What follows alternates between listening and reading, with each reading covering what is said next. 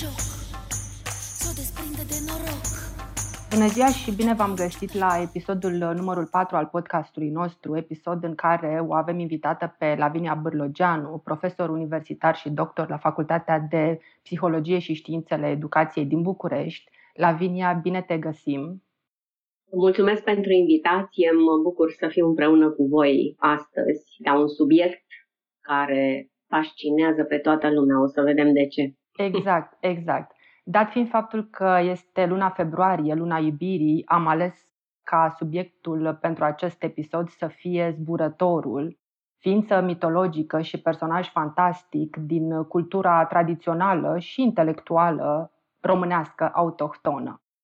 Credința în zburător a fost menționată pentru prima dată de Dimitrie Cantemir în descrierea Moldovei și iată ce spune marele nostru om de cultură. Însemnează cel ce zboară, ei zic, adică moldovenii, că este o nălucă, un om tânăr frumos, care vine noaptea la fete mari, mai ales la femeile de curând măritate, și toată noaptea săvârșește cu dânsele lucruri necuvincioase, cu toate că nu poate fi văzut de ceilalți oameni, nici chiar de cei care îl pândesc.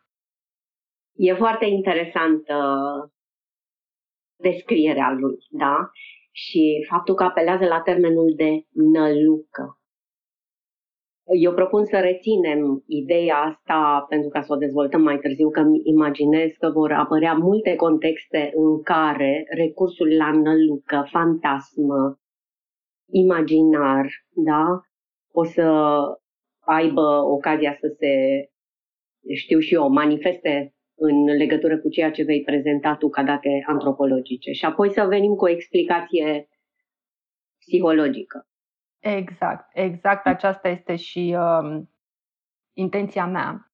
O să citez acum uh, din Evseev, Cunoscut în păpări și sub denumirile de zmeu, lipitură, lipici, ceasul rău, crasnic, el este un strigoi, o fantomă care nu vine din lumea oamenilor, unde viețuiește dragostea adevărată, ci dintr-o, și aici subliniez, realitate unde dorul este prefăcut în tristețe și cântec. Mi se mm. pare extraordinară această descriere.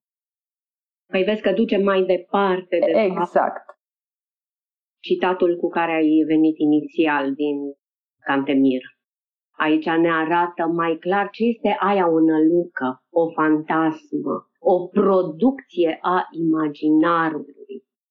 Și mai vedem ceva, conotația predominant negativă care este scoasă în evidență în acest uh, citat pe care l-ai adus și care mie mi se pare esențial.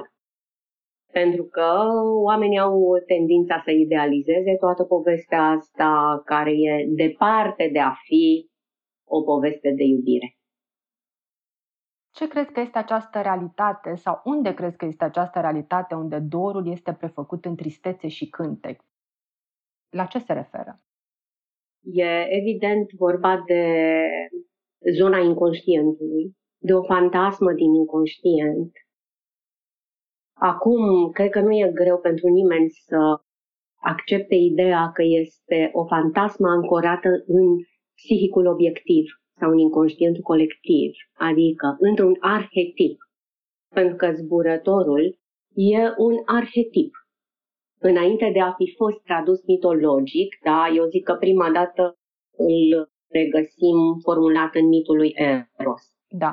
Mitul Eros este rădăcina din care se naște această variațiune, să spunem, românească sau balcanică, da? Dar Erosul este mitul care se află la bază.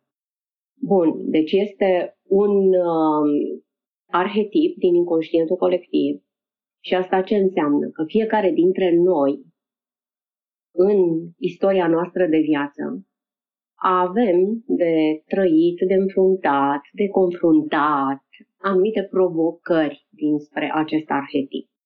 Și știm că sunt uh, zone de vârstă în care el este mai activ, dar, dincolo de asta, el se poate constela în funcție de diverse coordonate ale biografiei până la urmă. În orice moment. Exact, exact. Aș mai zice încă o chestie, că din aceeași familie mitologică, face parte și incubusul sau sucubusul, da? O familie mitologică, niște creaturi mitologice care fac exact același lucru pe care îl face zburătorul, da? Adică te atacă noaptea, te domină, te stăpânesc. Dar ce sunt ele până la urmă? Ele aparțin realului, ele sunt doar în interiorul nostru și le vedem în afară ca proiecții? Cred că asta e o întrebare care ar trebui să stea în atenția noastră astăzi. Da. Sigur o să găsim noi contextul potrivit. Cu siguranță. Și apropo de întrebarea cu care ai uh, terminat expunerea ta, chiar voiam să discutăm despre senzațiile pe care fetele și femeile vizitate de zburător le au în timpul și chiar după vizita acestuia. Și anume, se pare că femeia sau fata simte pe corp ca o mare greutate. Mușcături, ciupeli, gâdilături, vânătăi, o stare de oboseală, cearcăne și, în general, ceea ce am putea numi probabil în termen modern, devitalizare. Și atunci mă întreb care este granița între real și imaginar, din moment ce totuși noi simțim pe corp uh-huh. toate aceste efecte, cu toate astea nimeni nu le face în mod real. Păi da, dar uh, când se constelează un arhetip și suntem în situația asta, se fracturează foarte tare granița dintre fantasmă și realitate, univers interior, lume exterioară. Ne delimităm cumva, ne desființăm sub presiunea acestui zburător. Eu aș încerca să aduc niște lămurări aici, pornind de la fenomenologia psihică a vărsătorului. Ce înseamnă psihic vărsătorul ăsta? Zburător. Zburător, oare de ce am zis vărsător? Pentru că și tu ești vărsător și eu sunt vărsător și suntem în zodia vărsătorului. Da, ia uzi ce, ce act ratat am făcut. O să vedem poate care vreun vreun rol toată chestia asta. Revin la tema noastră, da, zburătorul. Ce este el de fapt? E un fenomen, așa trebuie să-l vedem, un fenomen de fascinație. Cred că asta e prima coordonată. Dar nu e o fascinație din asta obișnuită sau în sensul uzual în care noi folosim termenul, mai degrabă pozitiv, da? Când eu spun, mă fascinează cu tare carte, mă fascinează cu tare profesor, mă fascinează mai știu eu ce și cine.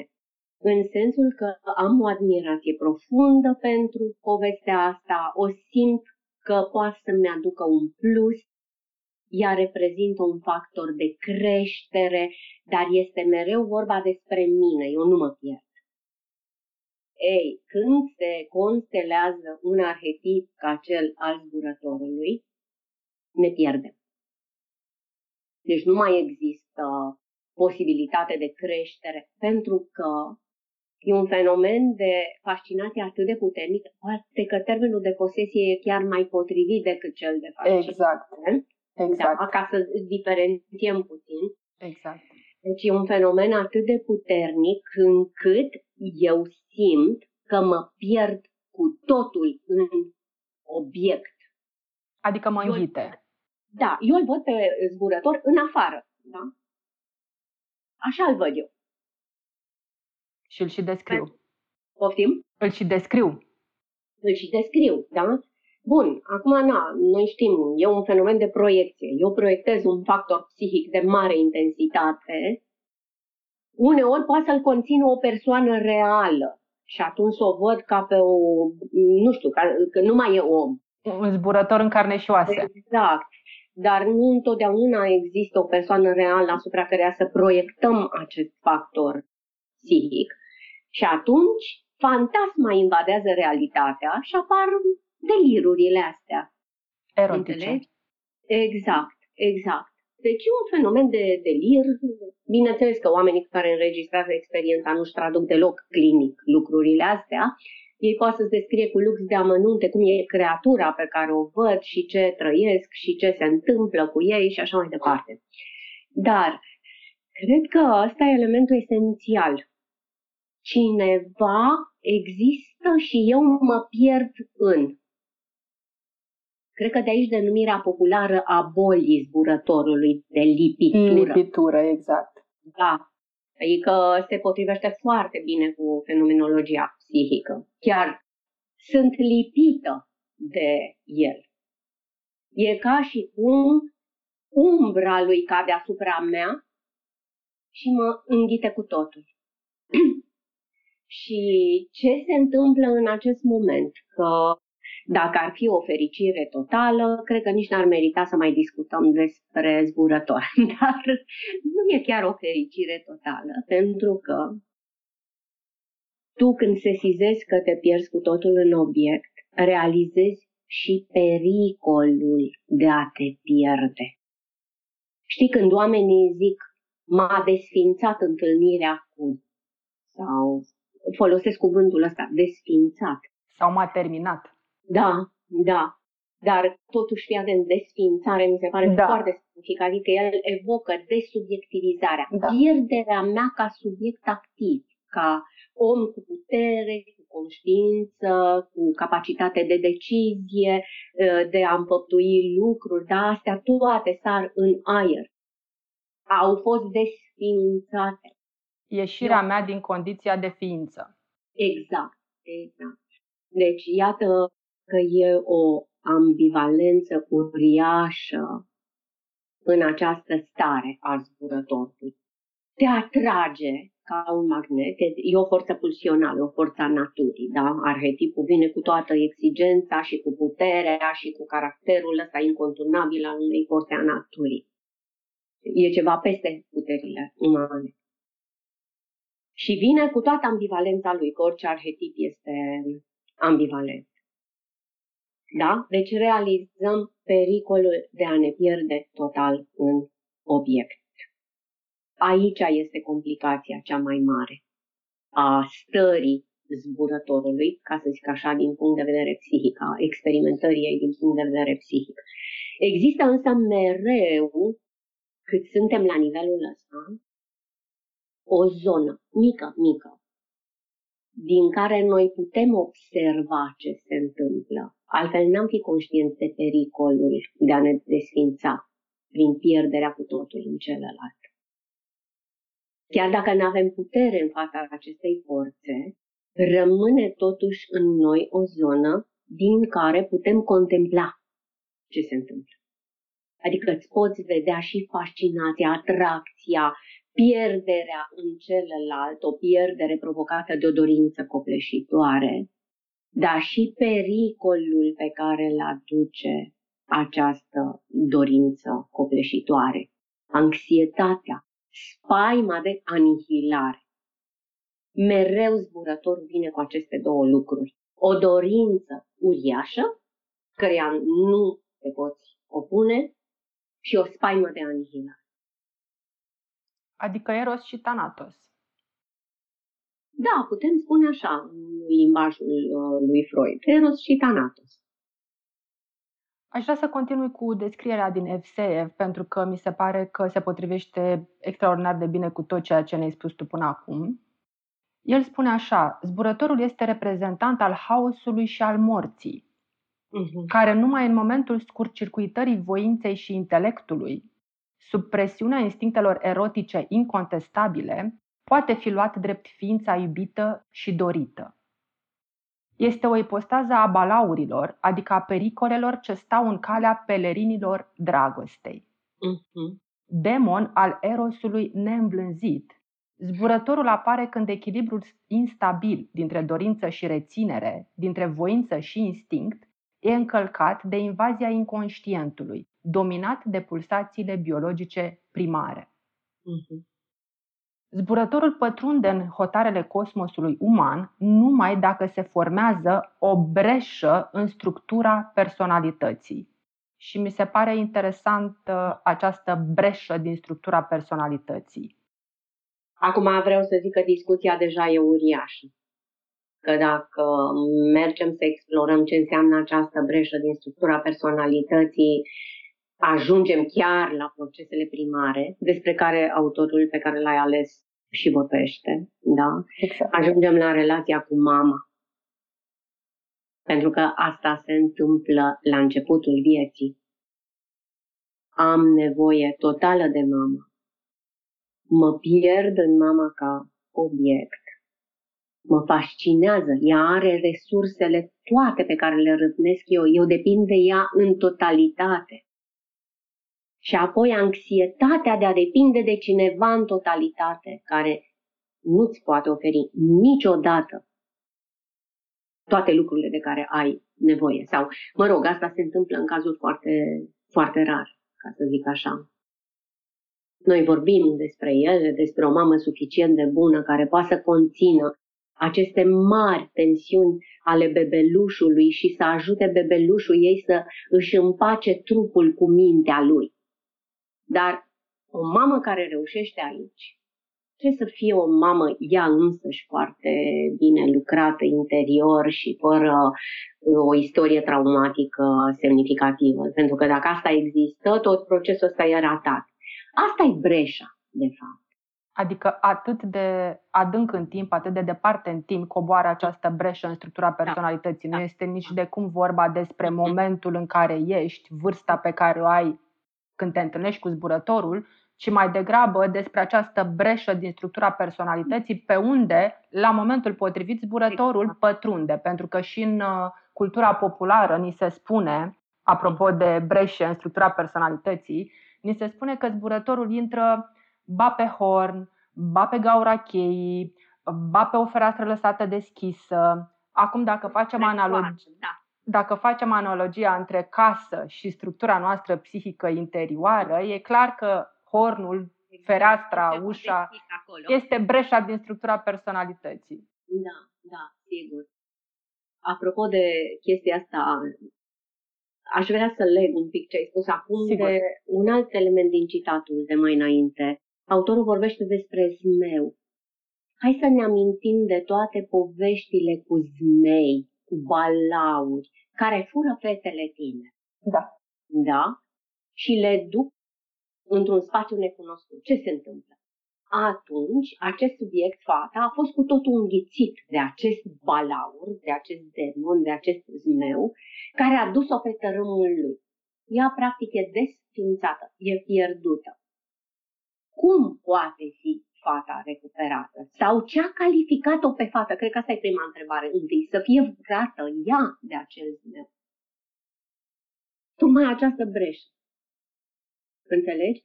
Există acest element în noi care permite mitului, să zic așa, să se instaureze într-o viață de om și să-l facă pe omul acela captiv în lumea lui, să-l extragă din lumea umană.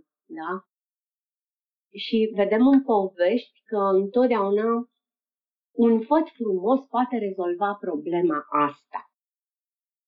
E ca și cum în viață problemele din, um, uh, știu și eu, fazele incipiente ale vieților noastre pot fi rezolvate printr-o căsătorie, pentru că la o altă vârstă matură ai relația să prelucrezi aceste probleme prin interacțiunea ta cu partenerul de viață și prin tot calvarul, haosul care poate să apară acolo. Dar e până la urmă important ce e în spatele acestui calvar.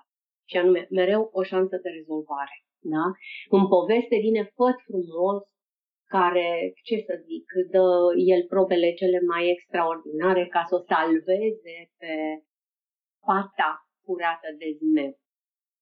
Ce nu ne spune povestea este care e gradul de inocență al acestei fete. Că ea mereu pare nevinovată. Deci, dacă vezi miturile, poveștile, mereu lasă impresia asta. Ea nu are nimic. Ea e ok. Ea e doar victima inocentă a unui zburător, a unui balaur, a unui zmeu și așa mai departe. doar că există breșa aia. Există o umbră uriașă, neprelucrată de ea. Ea e total inconștientă de ce se întâmplă în interiorul ei. Da? Ce efecte a avut interacțiunea primară despre care vorbeam mai înainte. Da? Adică câtă invidie, câtă ură, câtă furie a putut să apară în bebelușul ăla care depindea de o mamă, să zic, incompetentă. Toate astea rămân în umbră, dar ele sunt breșa prin care pătrunde acest uh, fenomen al zburătorului, adică acea, acea, cum să zic, creatură, acea fantasma psihicului obiectiv care te prinde și te închide într-un turn de filde și te face captiva ei, da, ești total la dispoziția ei și tu stai și privești pe de-o parte cu dorință și fascinație și pe de altă parte cu acea spaimă de anihilare despre care vorbeam. Pentru că îți dai seama că nu mai ești tu în corpul tău, nu mai ești tu cel care trăiește acolo. E un obiect din tine care a luat frâiele și care ține în mâini întregul sistem. Luna, luna,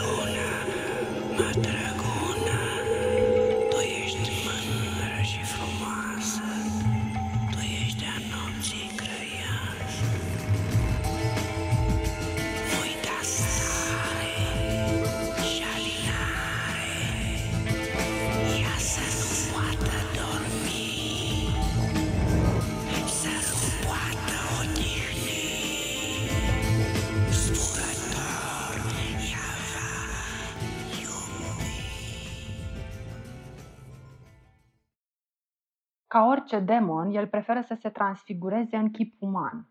Deși împrumută chipul ființei iubite, el rămâne un strigoi, căci tot ceea ce îl caracterizează ține de neviață și de nemoarte.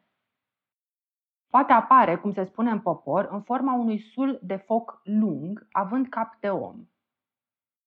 Aș vrea să te întreb de ce crezi că imaginarul popular a ales dintre toate cele patru elemente elementul foc pentru a le reprezenta pe zburător. Păi pentru că e vorba de pasiune. Flacăra simbolizează pasiune, dorință, da? Ceea ce numim în mod obișnuit iubire, da? Și hai să nu uităm, în fenomenologia zburătorului apar căldurile alea extraordinare. Expresia simt că iau foc, arde cămașa pe mine. Da? Sunt toate, cum să zic, manifestări ale acestei senzații interne care a fost obiectualizată da? și pe chestia asta mitologică, similia similibus, da, s-a ajuns la... Asemănătorul atrage asemănător. Da, exact, la alegerea flăcării ca simbol pentru toată această dinamică sufletească.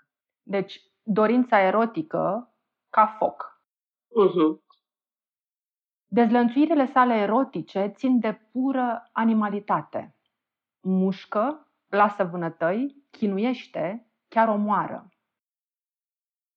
Zburătorul se asociază cu moartea deoarece poporul crede că fata care a suportat agresivitatea erotică a lipiturii se îmbolnăvește și moare. Chiar și atunci când acest lucru nu se întâmplă, dragostea acelui spirit erotic nu poartă în ea germenele vieții, ci pe cel al morții. Uh-huh. Ni se readuce constant aminte de această ipostază extrem de periculoasă până la urmă a zburătorului, și anume anihilarea. Da, da. Sterilitatea.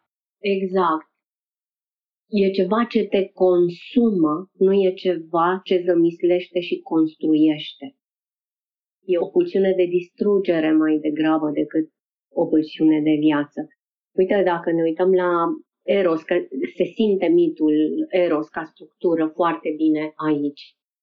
Acolo cred că putem vedea mai clar cum se manifestă acest zburător. Te închide într-un turn, îți interzice să-l privești, tot și acolo și în mitul lui Eros, Eros vine doar noaptea la da. Psyche, la da, partenera lui. Noaptea, uh, e interdicția de a-l vedea, de a vedea tot ce ascunde acest Eros, acest zburător. Pentru că ce nu vrem noi să vedem e dinamica distructivă, ura lui, răzbunarea, nevoia lui de răzbunare. E mereu despre asta. Eu vreau să te desfințez pe tine. E o luptă masculinului cu femininul foarte drastică. Da?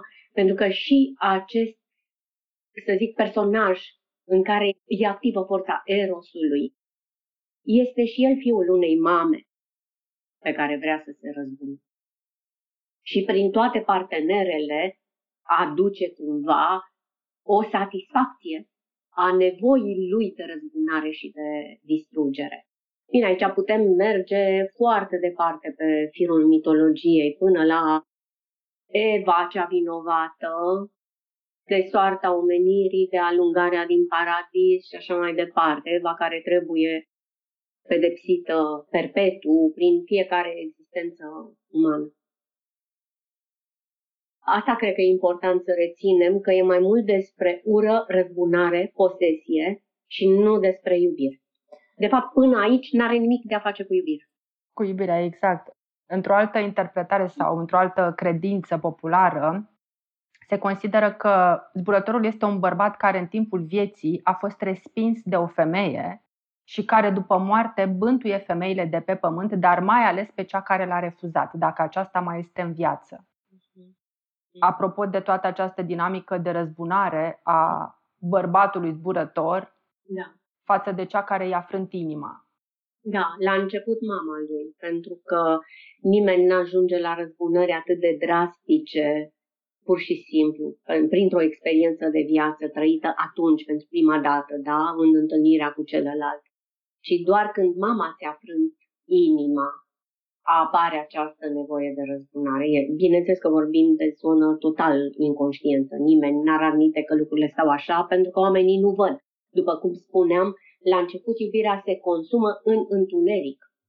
Nu vrem să vedem nimic. Există interdicție. Nu te uita aici ca să nu vezi monstruozitatea. Ce ar fi asta psihic? O deformare semnificativă. Oricând vorbim despre un monstru, asta în psihic simbolizează o deformare puternică. Da? Deci nu te uita la mine ca să nu vezi. E ca și cum doar așa putem rezista noi în dinamica asta de subjugare dacă nu vedem ce e acolo. Decât că, în mit, ea la un moment dat, nu are sens să discutăm care au fost, știu și eu, elementele care au determinat-o. Ea, la un moment dat, vrea să vadă atunci începe dezastru. Pentru că el fuge. El fuge și ea este provocată la o muncă enormă de purificare, de sublimare a tuturor acelor lucruri, să zic așa, petrecute în taină și pe întuneric. Și face muncile astea, ca să zic așa, îndrumată și cumva pusă la probă de zeița Hera, zeița sublimării și a căminului. Da?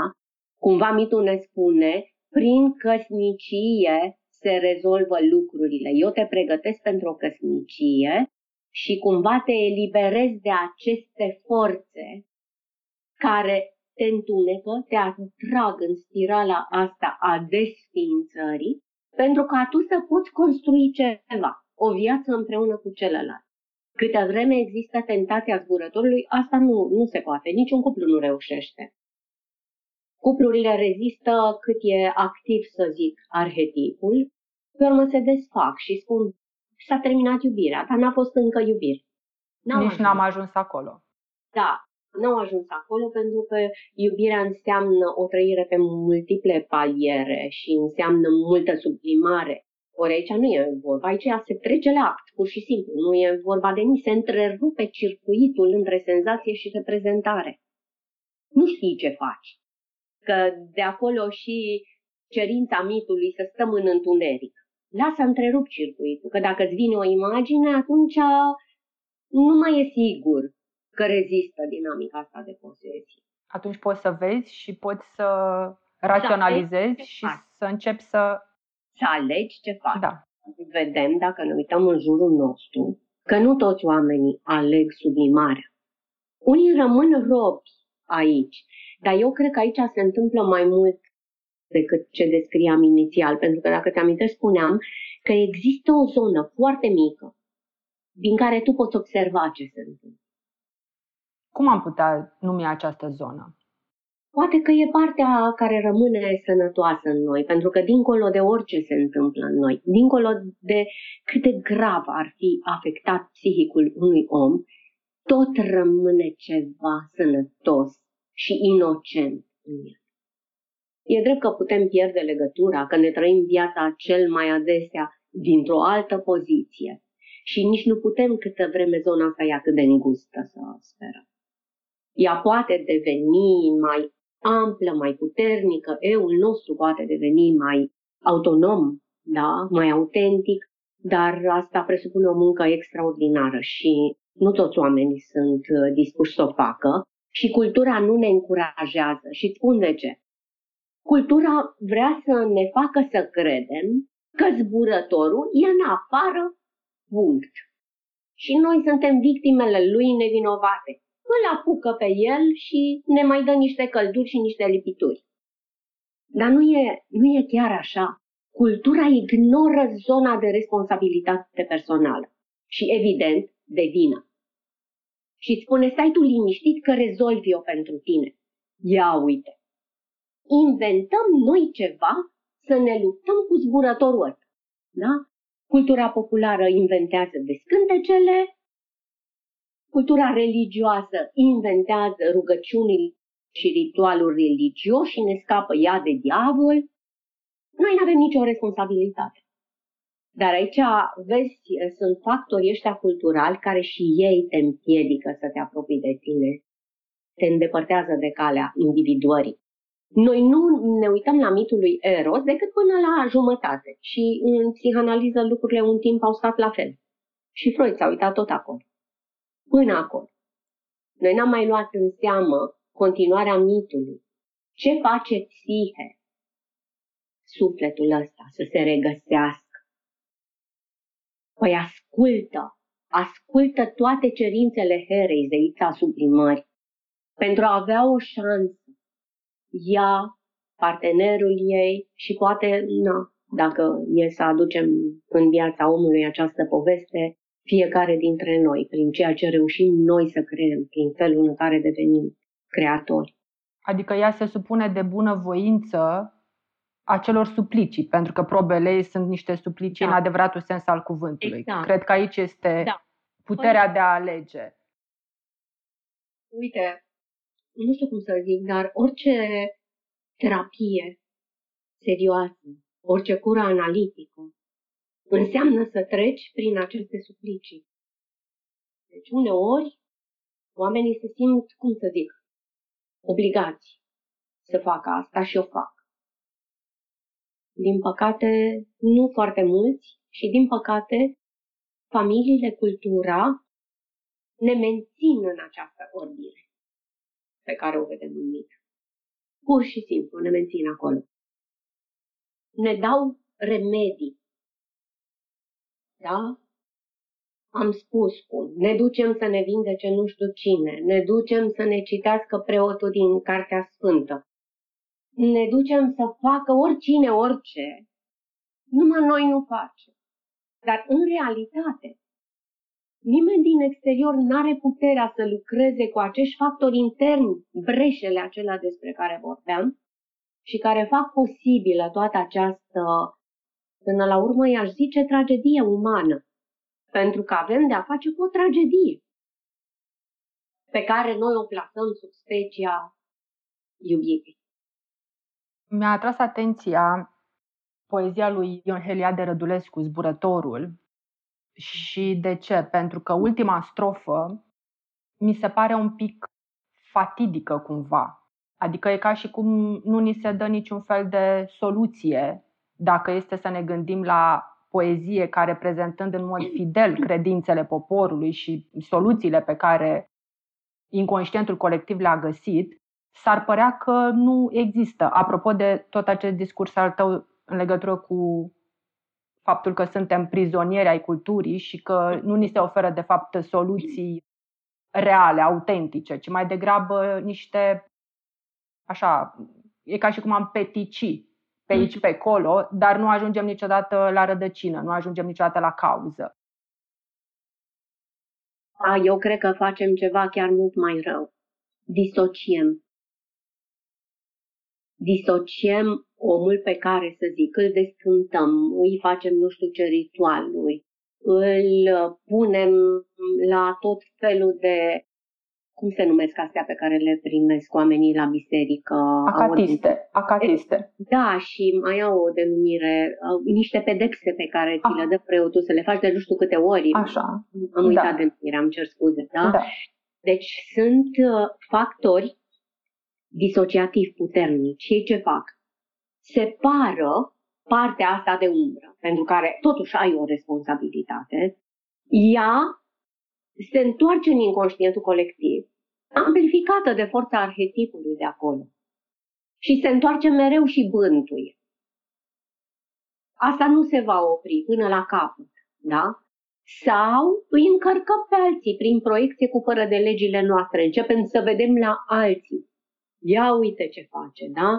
Vedem că cineva s-a îndrăgostit. Totul judecăm într-o cheie negativă, da? Într-o în spațiul unei etici pervertite și așa mai departe. Dar ă, astea sunt efecte ale unui fenomen disociativ. Deci cultura, religia pot să ne disocieze foarte, foarte puternic. Nu rezolvă problema, din potrivă o adâncesc și pentru noi și pentru toată comunitatea care îi aparține, pentru umanitate până la urmă. Adică noi avem o dublă responsabilitate în viață și față de noi înșine, dar și față de specia căreia îi aparține. Nu te poți numi om dacă n-ai în vedere mereu omul istoric din tine, da? umanitatea în evoluția ei, și omul concret care trăiește aici și acum, cu condiția lui biografică. Adică responsabilitatea pe care o avem față de specia care îi aparținem. Și, și nu numai. Acela... Da, pentru că în momentul în care uh, apelăm la acești factori disociativi, uneori o facem fără să știm. Bine, noi nu știm că asta facem. Noi sperăm că ne vor vindeca da, unii și alții. Nu știm că se întâmplă asta, dar în momentul în care facem asta, ne îndepărtăm și de noi și de specia noastră. Deci, atunci conectarea la real devine foarte precar. Și atunci mă întreb, în tot acest context, totuși, oamenii timp de mii de ani, pentru că probabil acest mit este mult mai vechi decât uh, varianta lui Apuleius sau mai știu eu, al oricărui alt filozof grec, mm. atunci de mii de ani oamenii au uh, ținut cumva la distanță acest demon al iubirii, fix așa, prin gândirea magică, să-i spunem. Da. Da, să zicem un demon al pasiunii, nu al iubirii. Exact, da, mai corect, da. Noi îl numim iubire ca să-l, nu știu, să-i dăm o aură mai respectabilă și să ne și scuzăm. Vai, dar l-am iubit. Da, pe de altă parte, îndrăznesc să spun că totuși este vorba și despre o profundă neînțelegere a cuvântului iubire. Marea majoritate dintre noi confundăm pasiunea, dorința da. carnală, erotismul cu da. sentimentul da. iubirii. Adică da. nu, poate este vorba și despre scuzare, dar cred că este vorba în primă instanță de o profundă neînțelegere. Nu, e vorba tot de disociere, îți spun. Asta are la bază disocierea între senzație și afect. Și îți dai seama din felul în care descrii oamenii atunci când le spui să-ți relateze ce au simțit ei într-o anumită situație, da? Care e afectul lor? Ei îți vorbesc în termen de senzații afectul e total separat de ei. Asta face confuzia. Câtă vreme sunt atras de tine, câtă vreme sunt atrasă de tine, da? Și noi ne putem consuma iubirea fizic sau relația, ne putem consuma fizic, numim asta iubire. Și după aceea spunem, nu m-a mai iubit, nu l-am mai iubit, dar încă nu suntem acolo. Deci luăm atractivitatea asta și senzația, funcția senzație, drept iubire, dar aici afectul e total separat și aș face încă o paranteză și după aia să revii tu la poezia despre care vorbeea lui Rădulescu, în mitul zburătorului și în tema zburătorului din psihic, există această disociere între senzație și afect. Știi ce se întâmplă? Când se constelează arhetipul, da? Și din punct de vedere senzorial, ești copleșit de senzațiile pe care le trăiești, afectul nu mai dispare. Senzația ce face? Te focusezi exclusiv asupra obiectului. Atenția ta e fixată acolo. Toată lumea devine obiectul. Asta probabil și face să apară imaginea, proiectarea imaginii în realitate, da? Din cauza atenției hiperconcentrate pe acel obiect. Afectul se anihilează în momentul ăla. Pentru că el are doi poli foarte mari. Dorința foarte mare, pasiunea și groaza că nu vei mai exista. Și atunci afectul dispare. Ești doar în atenție în pierderea în obiect. Și nu-ți mai dai seama, de fapt, ce simți. Cred că asta face ca oamenii să confunde și să spună că e vorba de iubire când trăiesc senzația asta. Dar, repet, afectul e total înghețat. În tema zburătorului nu e afect. Nu e. E doar senzație. Nu știu dacă e destul de clar. Sper să fie clar pentru cei care, care ne ascultă. Da, eu cred că este suficient de clar acea strofă care mie mi-a atras atenția și care personal m-a lăsat așa cu un semn de întrebare, ceva de genul așa și ce putem să facem totuși, adică chiar nu avem nicio șansă, este ultima și sună așa. Că începe de visează și visul în lipitură începe a se preface și lipitura în zmeu și cei mai faci pe urmă, că nici de scântătura, nici rugi nu te mai scapă, ferească Dumnezeu. Adică cumva chiar dacă nu avem nicio soluție. Pe de altă parte, văd aici poate și o atitudine uh, destul de realistă. Nici descuntătura și nici rugile, de fapt, nu te scapă. Nu te scapă, exact. Astea te disociază, cum spuneam mai înainte. Dar nu te vindeci cu asta. Vindecarea este ce faci tu cu toată asta. Adică munca asta de a deveni conștient. Responsabilitatea ta față de tine și față de lumea asta în general. Adică ce faci tu cu zburătorul tău, cu alte cuvinte? Exact. Cu umbra ta.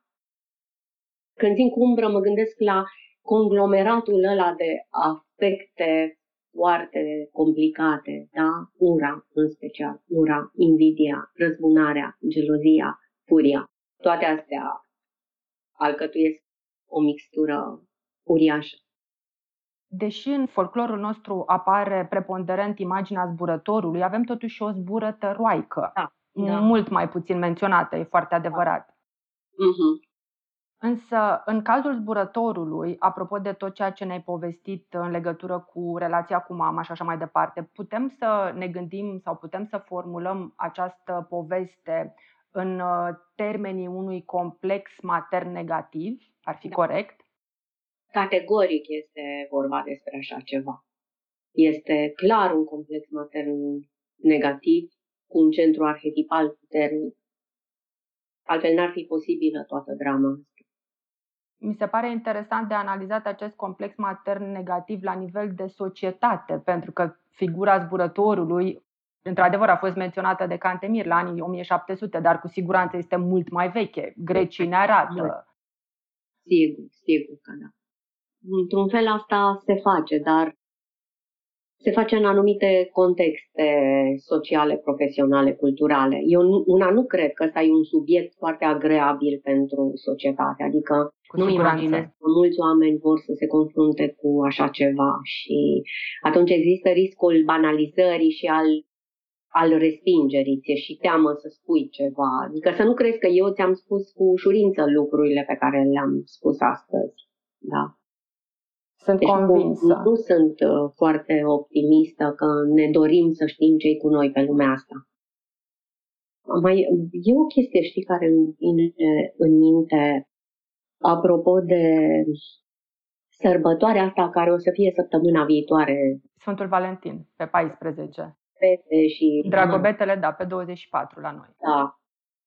În mod evident, sunt în altă clasă, să zic așa, antropologică, cele două, mitul zburătorului și cu sărbătoarea asta Dragobetelui, care este și foarte nouă.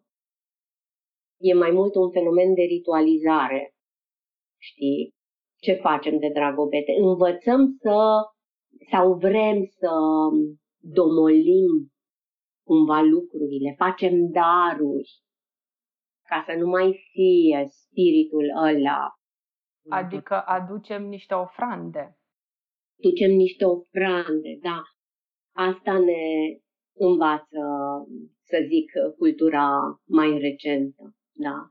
Încercăm să negociem cu spiritul, oferindu-i ceva pentru ca el să fie mai, mai potolit. Dar eu stau și mă întreb ce relevanță are asta în social, în realitate, în relațiile dintre oameni. Pentru că, știi, dacă ajungem în banalizarea asta pe care o vedem și care a pătruns și la noi în lume cu Sfântul Valentin, practic aruncăm totul în aer, nu știu cum să zic. Nu mai e nimic acolo. Pierderea semnificației, sensului originar. Da, însă el nu se pierde din psihic. Asta vreau. Da, corect. Noi ciumpuși lucrurile astea cât am vrea, dar nu se pierde din psihic și nu se rezolvă în psihic nimic. Uite, până la urmă, fenomenul ăsta al zburătorului e un fenomen de proiecție. Există în mine ceva, umbra aia despre care vorbeam, și care va lăsa tot timpul o breșă, da? ca anumiți declanșatori din lumea exterioară să o ridice la suprafață. Da? În momentul în care declanșatorul se întâmplă, el poate să fie și extern și intern. Hai să ne gândim la pur și simplu lucrurile astea biologice, naturale, fluxurile hormonale, da? Iată, adolescența, prima explozie așa puternică din punctul ăsta de vedere. Ea poate să trezească proiecția aia.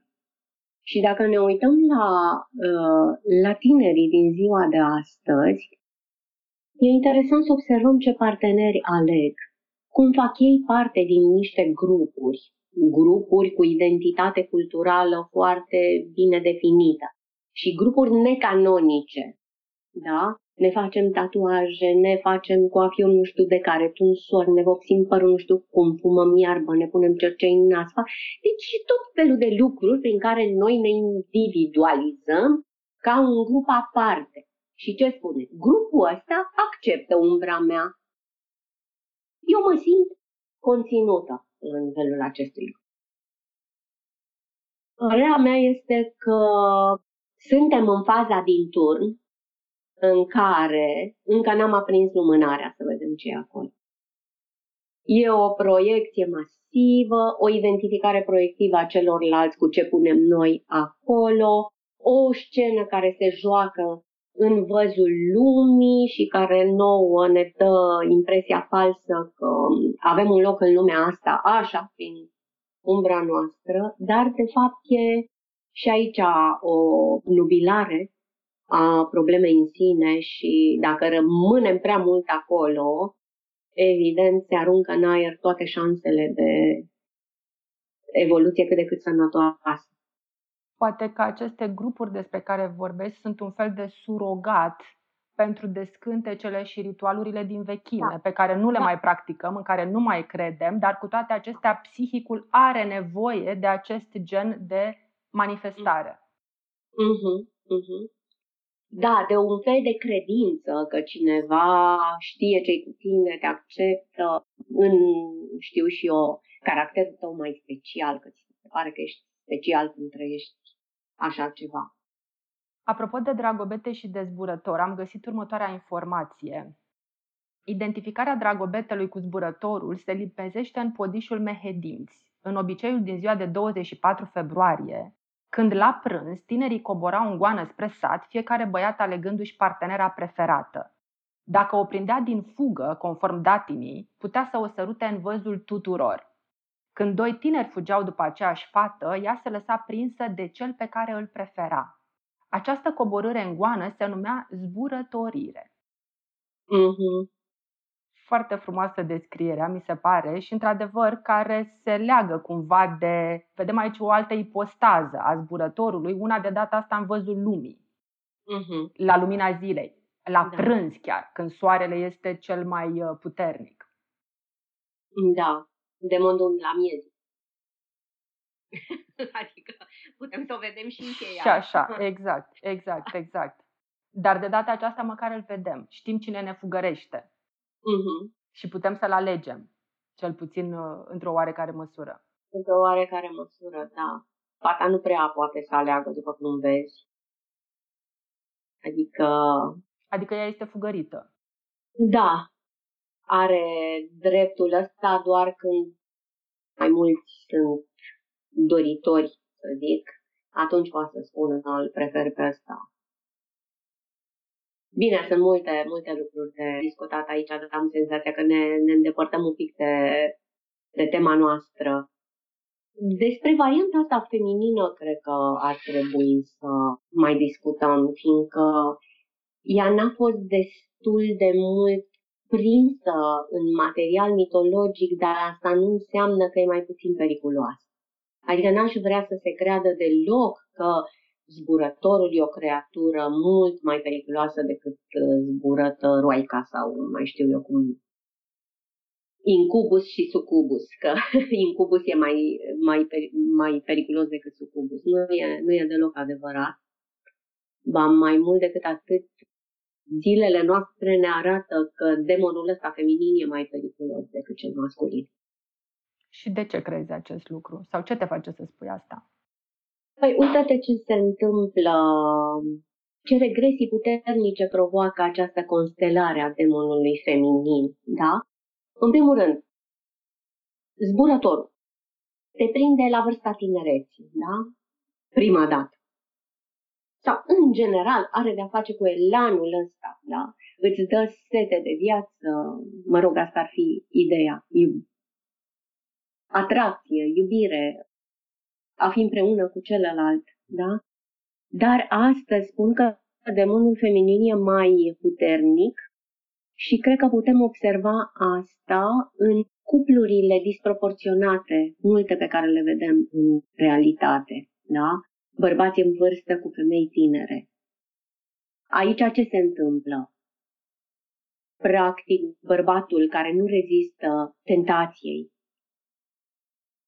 erosului, și trece la act, el nu mai, el nu mai poate progresa psihic, el regresează pentru că el nu suportă conflictul psihic care apare între dorință și ce poate să facă această dorință în viața lui, că poate să distrugă mult, să-l distrugă pe el, o carieră, o familie, copii și așa mai departe. Și vedem că lumea e plină de astfel de tragedii. Exact.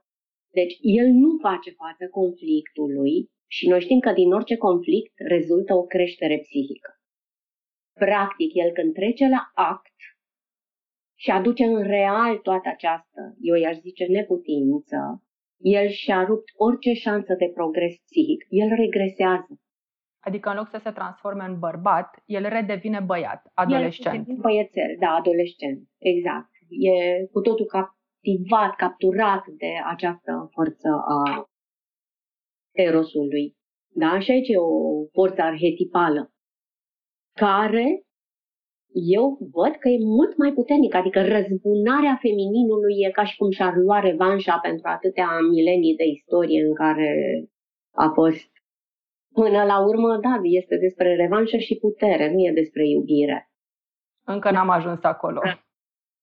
Da, încă n-am ajuns acolo, nu e deloc vorba despre iubire, că nu poate să fie. Afectul e rupt. E doar senzație. Sexualitate, senzualitate, trăire erotică, pur și simplu. Deci nu, nu e un progres, nu e o creștere. Și totuși, dacă îi asculți pe oamenii în situația asta, ei n-au nicio dificultate să zică că s-au îndrăgostit. Dar numesc impropriu sau poate asta este zona de rezonabil pe care vor să o aducă în uh, povestea asta care generează tragedii de toate felurile. Sau poate așa pot ei să-și exprime ceea ce simt, pentru că nu toată lumea are aceeași abilitate de a. Da, neavând limbajul afectului și neștiind practic ce e la afect, dacă el este izolat, vocabularul senzației îl transpun în uh, această cheie a unui alt proces psihic, dar care lor le este total inaccesibil.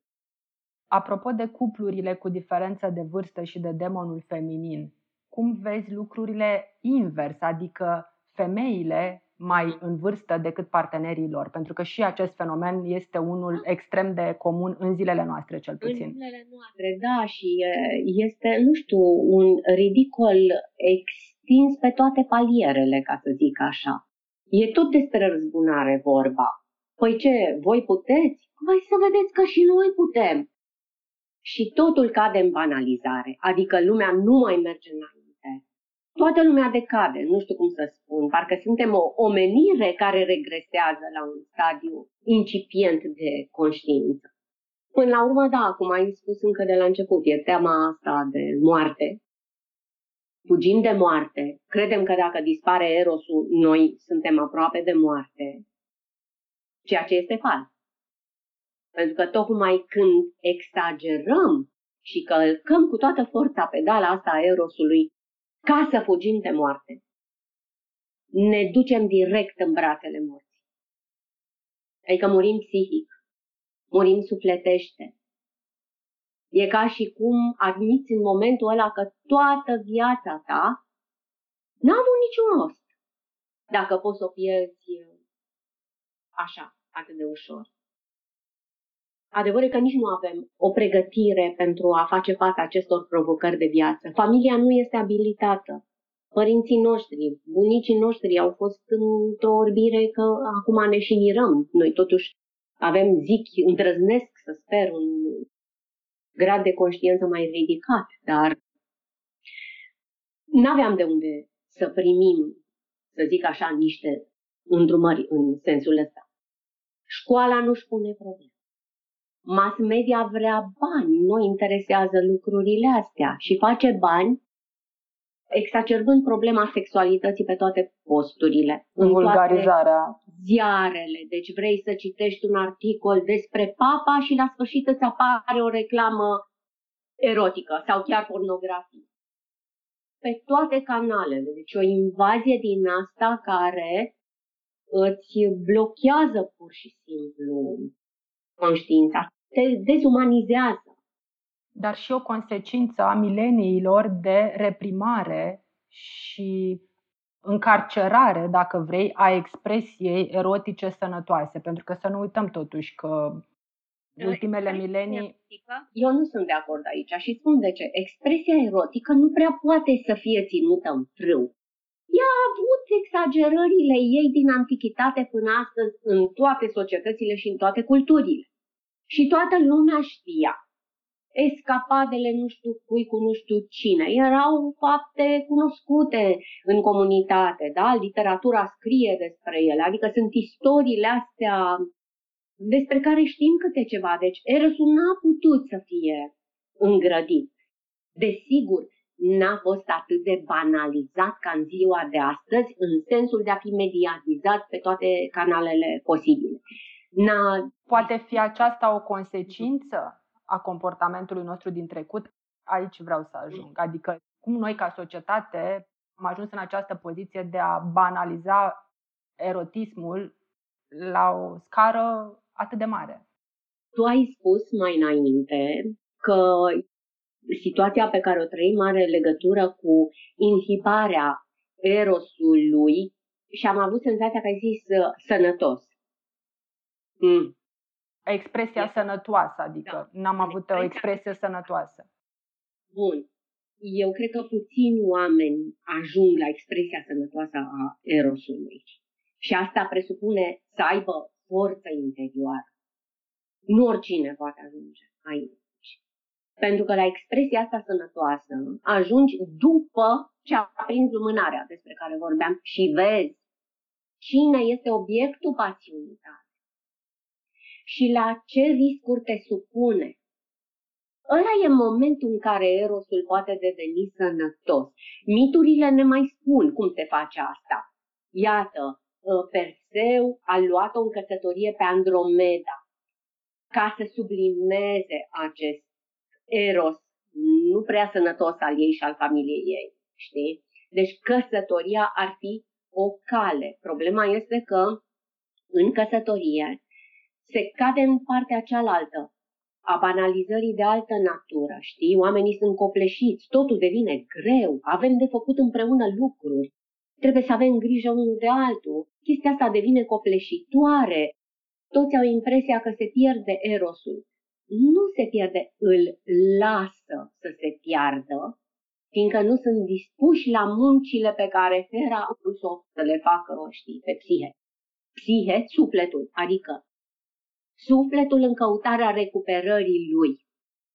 Aici se ratează. Munca e grea și nu toți o fac. Ai văzut câte glume sunt apropo de căsnicie, de cazne, de închisoare, exact. de intern, de nu știu ce. Blestemul. Da, studenții mei zic asta, nu, nu ne mai căsătorim, dar nu ne interesează așa ceva cu atâta nonșalanță. Păi am fost îndrăgostită, dar a trecut, acum am îndrăgostit. Deci este... Suntem într-o compulsie la nivel da, da, de societate. Da, a, nu știu, spirala asta a distrugerii umanului.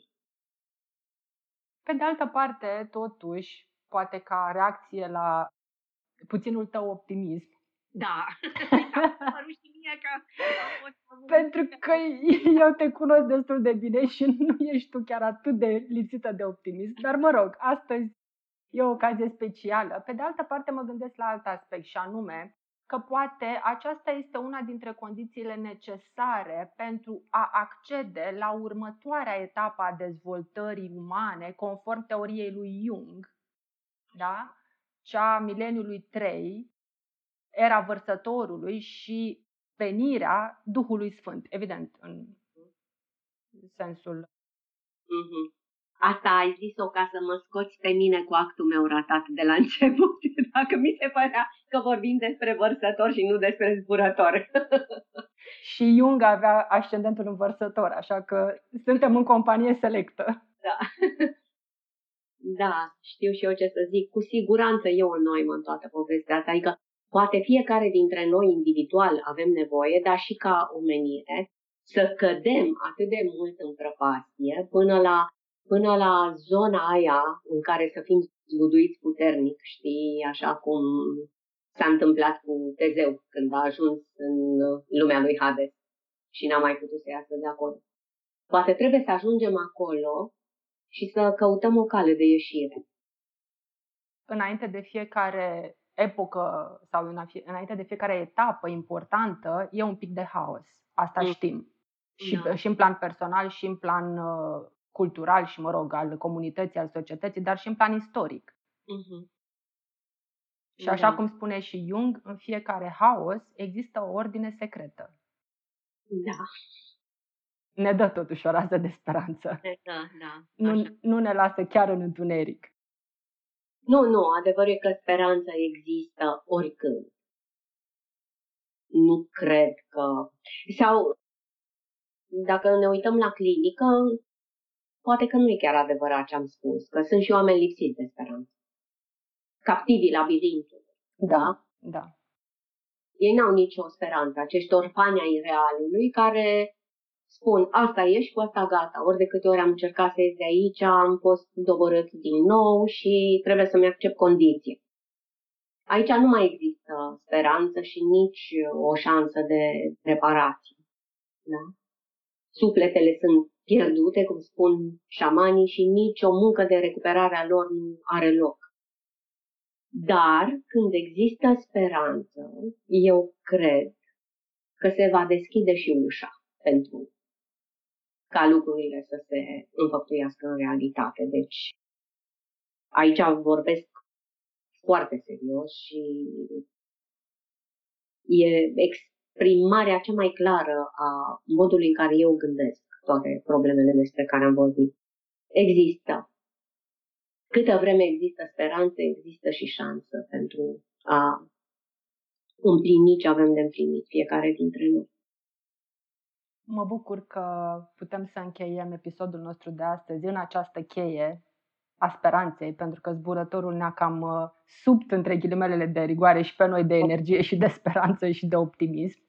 Mi-e teamă un pic de spectatorii canalului tău când vor uh, lua contact cu această perspectivă. Stai liniștită, cred că vor fi destul de interesați.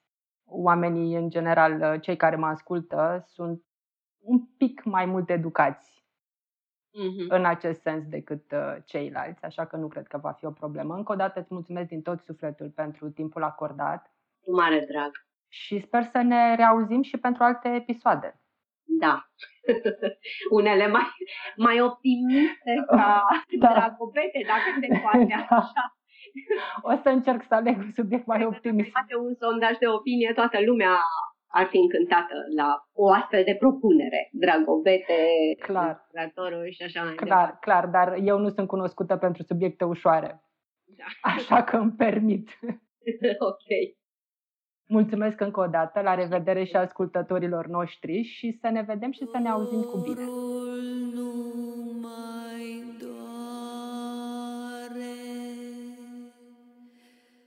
Când e